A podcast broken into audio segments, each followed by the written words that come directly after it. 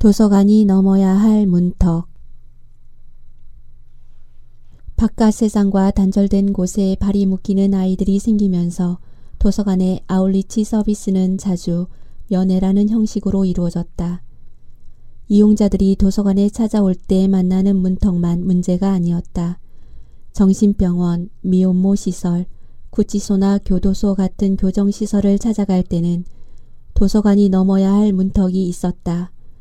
알아봐야 하는 것도 정확하게 챙겨야 할 정보도 많았다. 세 가지 기관 모두 면회와 반입 물품의 제한이 엄격했다.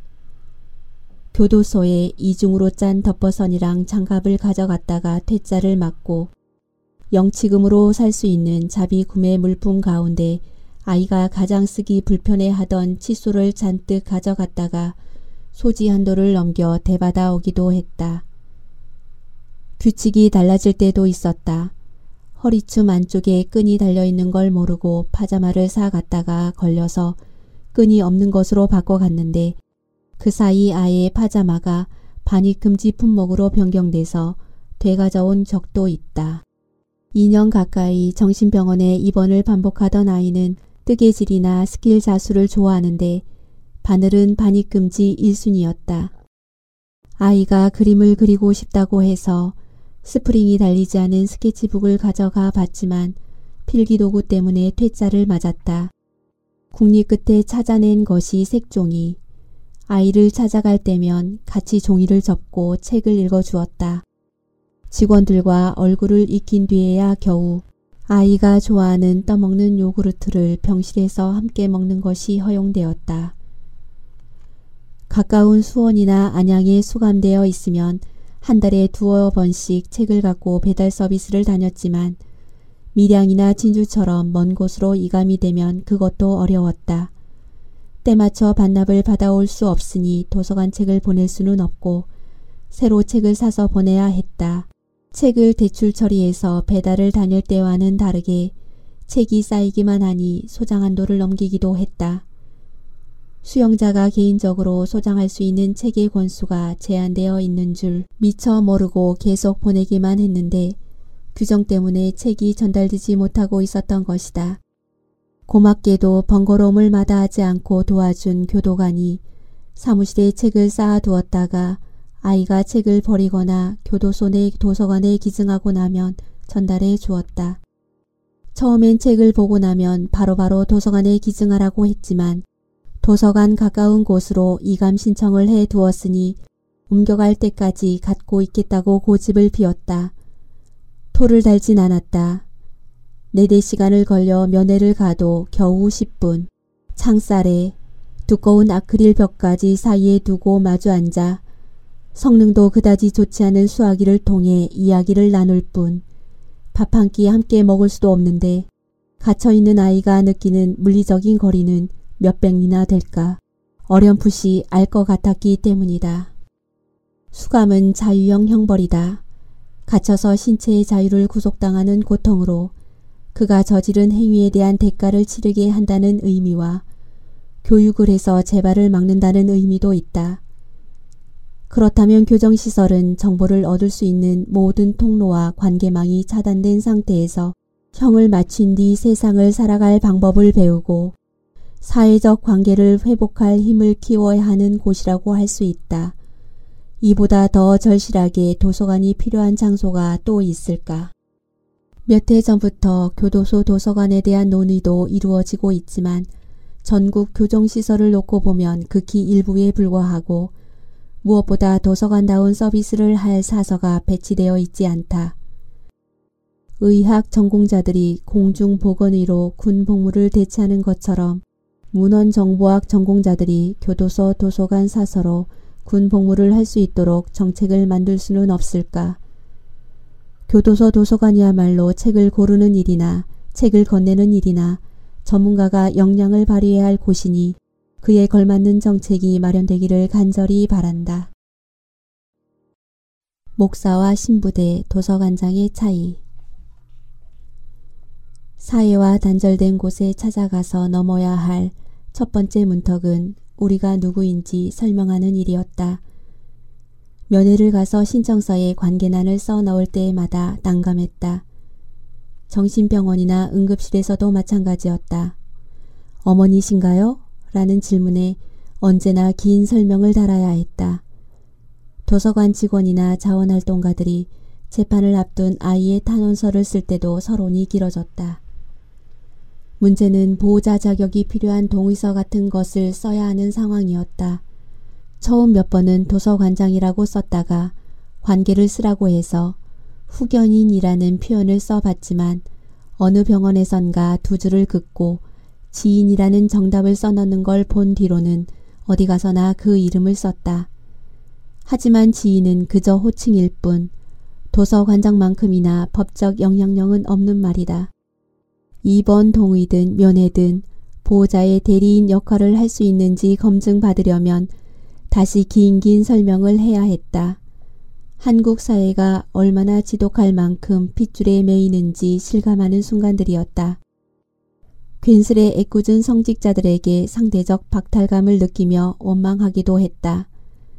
언젠가 분류심사원 입구에서 아이를 꼭 만나야 할 이유와 가족이 올 수 없는 사정을 읊어대다가 몇 번이나 가족과 함께 오라는 말만 반복해서 듣고 돌아서려는데 목에 로만 칼라를 두른 사람이 들어가는 걸 보았다.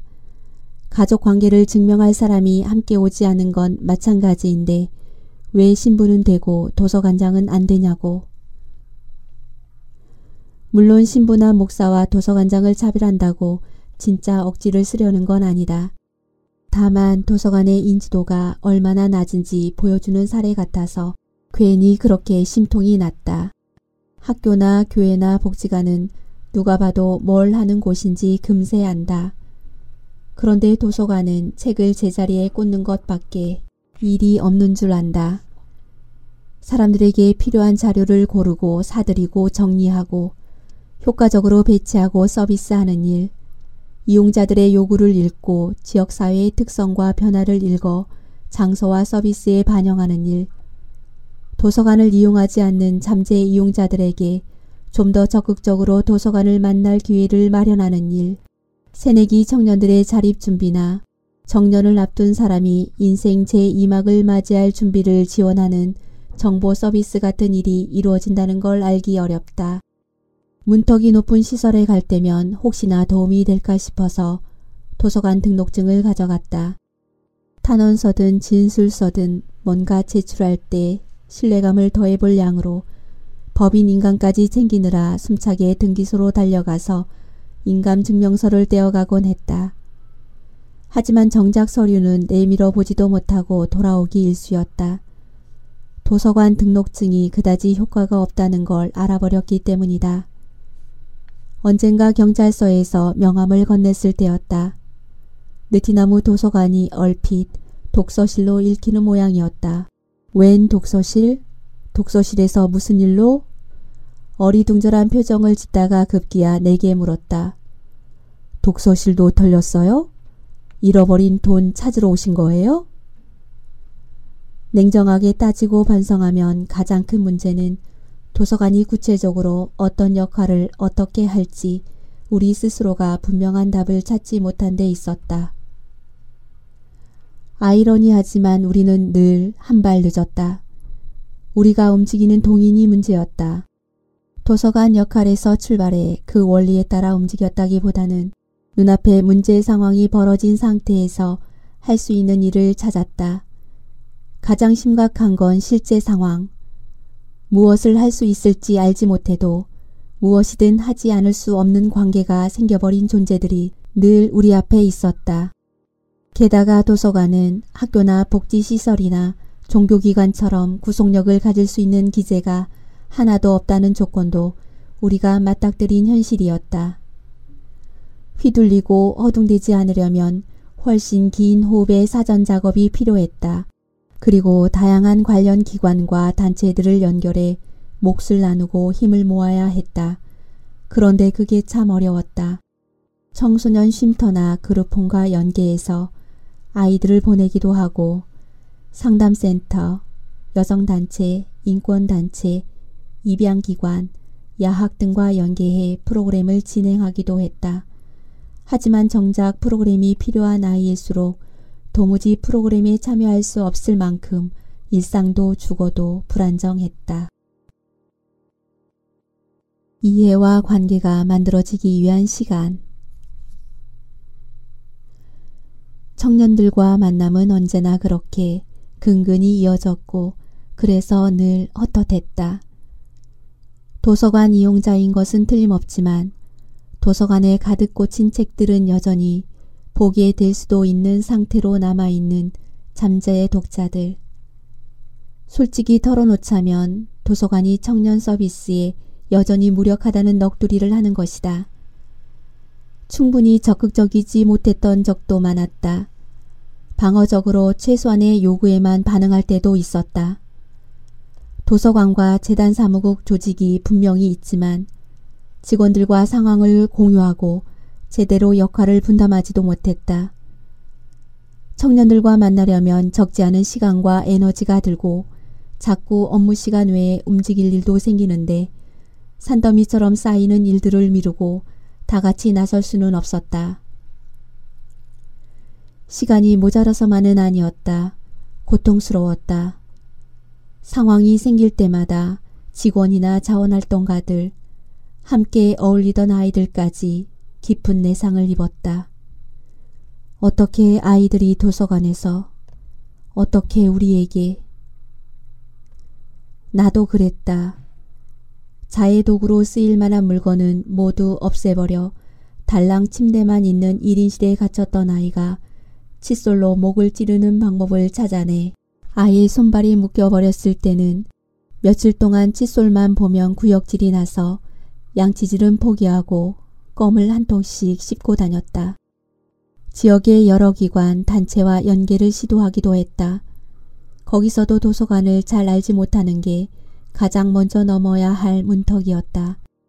상대 단체나 기관의 활동 현황을 보면 얼마든지 도서관을 이용해서 도움을 받을 수 있을 것 같은데 그건 우리 생각일 뿐이었다.